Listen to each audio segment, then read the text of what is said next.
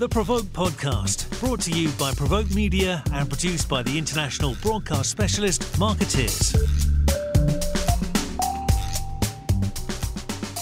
Hello and welcome to the Provoke Podcast. I am Diana Marszalek. I am senior reporter with Provoke Media. The global pandemic, which we're very much still immersed in, has put healthcare at the center stage. At this moment, we're seeing the complex interplay of health tech, providers, pharma, policymakers, and other stakeholders at a global scale. And even before 2020, healthcare was quickly becoming one of the most compelling areas for public relations. With that in mind, we partnered with Real Chemistry, which was formerly W2O, on a new series called Healthy Bites. In each episode, we have a quick chat with a healthcare expert to provide digestible, what you need to know bits to help the industry stay ahead of the rapidly changing healthcare public relations and communications landscape. And because healthcare touches all, every aspect of our lives these days, we're hoping these 10 minute conversations will be useful no matter what your day to day role is. Today, we have our guest with us is Emily Poe. Emily is Real Chemistry's Group President of Integrated Communications, and she is here with us to discuss the rapidly increasing demand for healthcare communications. Welcome, Emily. This is this is a great topic. I'm excited. Well, it's a big topic, right? So we're gonna. Mm-hmm. Yep.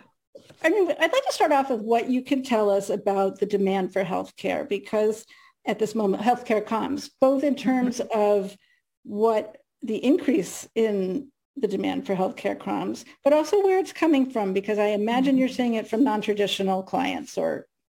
Mm-hmm. Yeah, absolutely. And, you know, healthcare communications has always been pretty highly in demand. Um, but obviously when the COVID-19 pandemic hit, there was suddenly an intense need for new, more different ways to communicate.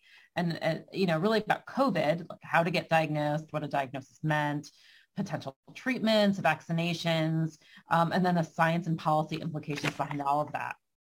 But also when the world went virtual, not only did we need to figure out how to communicate about COVID itself, but healthcare, the rest of healthcare, like treating cancer, asthma, or multiple sclerosis, or sickle cell anemia, all of those health issues still needed to be communicated about and now needed to be communicated differently.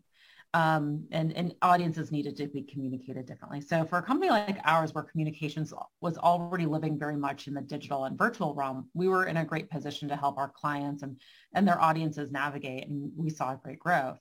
Beyond that, though, with the increased and very needed and real focus on bringing equity into the mix, because health equity is central to all health, mm-hmm. um, this is a place where we're excited to see companies now take a step back and ask hard questions and look for answers. And we're working really hard to be able to, to help them do that. So this is another area where we see high demand and we're excited to bring on board people with diverse experiences and backgrounds who can help our teams counsel um, our clients on how to truly support change that will have a positive impact on addressing health inequity.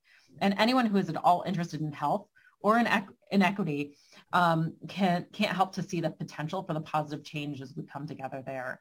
So between all those and many other factors, we're seeing unprecedented demand and growth with our, within our client base, as well as in other areas like digital health, um, where the move to being virtual has, has created even more demand.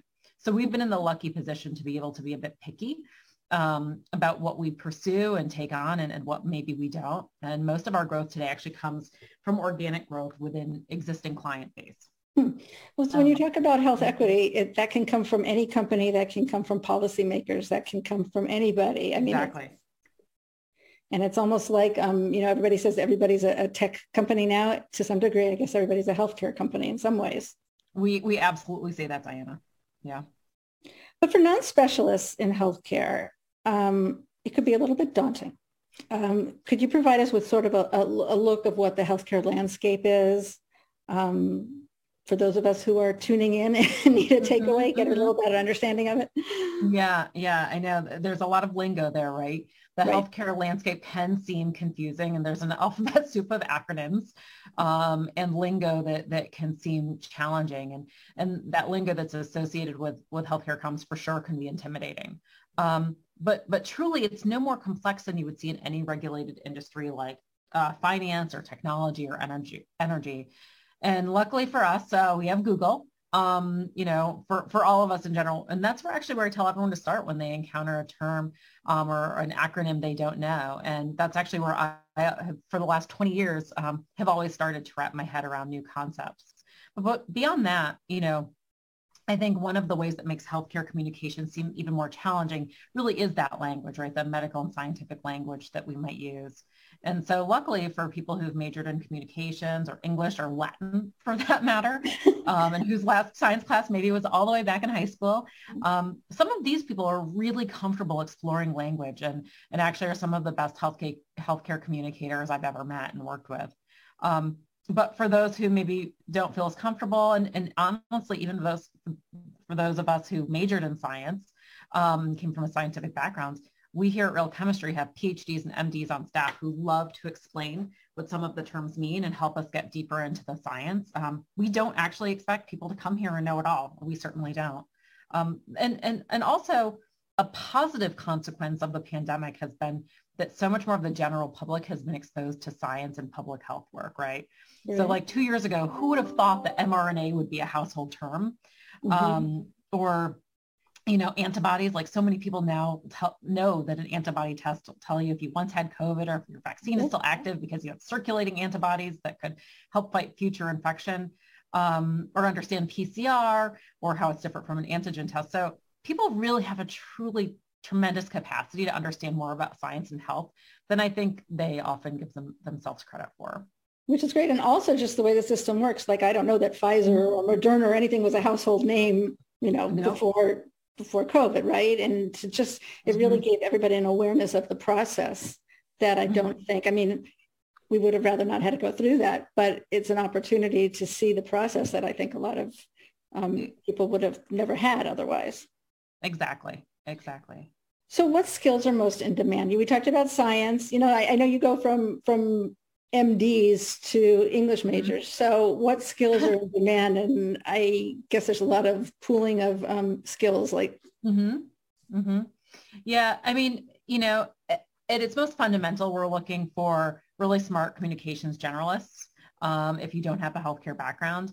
So people who are interested and engaged in science, they don't have to be scientific experts, mm-hmm. um, but having an interest um, is, is enough, particularly at junior levels strong and creative writers, um, accountable leaders who can lead internal teams and partner effectively with clients. And, and honestly, healthcare is such a broad umbrella, as you mentioned, that there are many areas of specialty within it that you can explore. So corporate communications, product communications, brand communications, issues and crisis management, social media, influencer relations, thought leadership. I mean, the, the list truly goes on and on. So people with relevant experience in those areas or interest in those areas um, could do well to move into, you know, what I would say is a high demand, um, but highly rewarding area.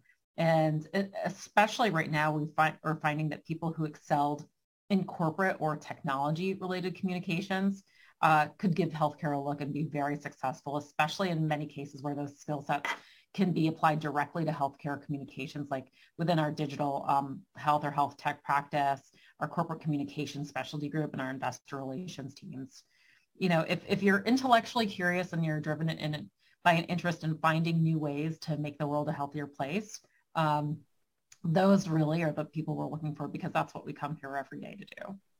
Well, you sort of stole my last question because I was going to ask you if lay people really could make the link. You know, people are so um, looking for changes and interests, and mm-hmm. everything is, mm-hmm. is in flux in terms of the industry and staffing. And um, could they make the leap?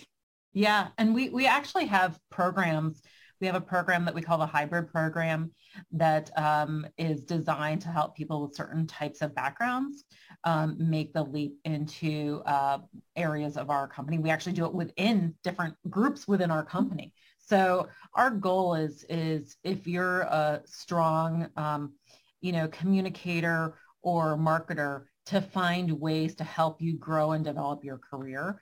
Um, and, and sometimes we do that from people who, who don't come from a healthcare background and we have, you know, healthcare 101s, pharma 101s, um, you know, pharma marketing 101.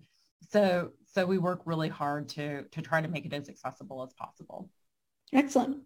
So once this runs, you will be flooded. Good. Good. We're excited to hear from folks who might, might be interested in working with us. All right. Well, I appreciate the time. It was a, a fun conversation and to get just the big picture and we uh, will go from there in terms of, of boiling down in the future.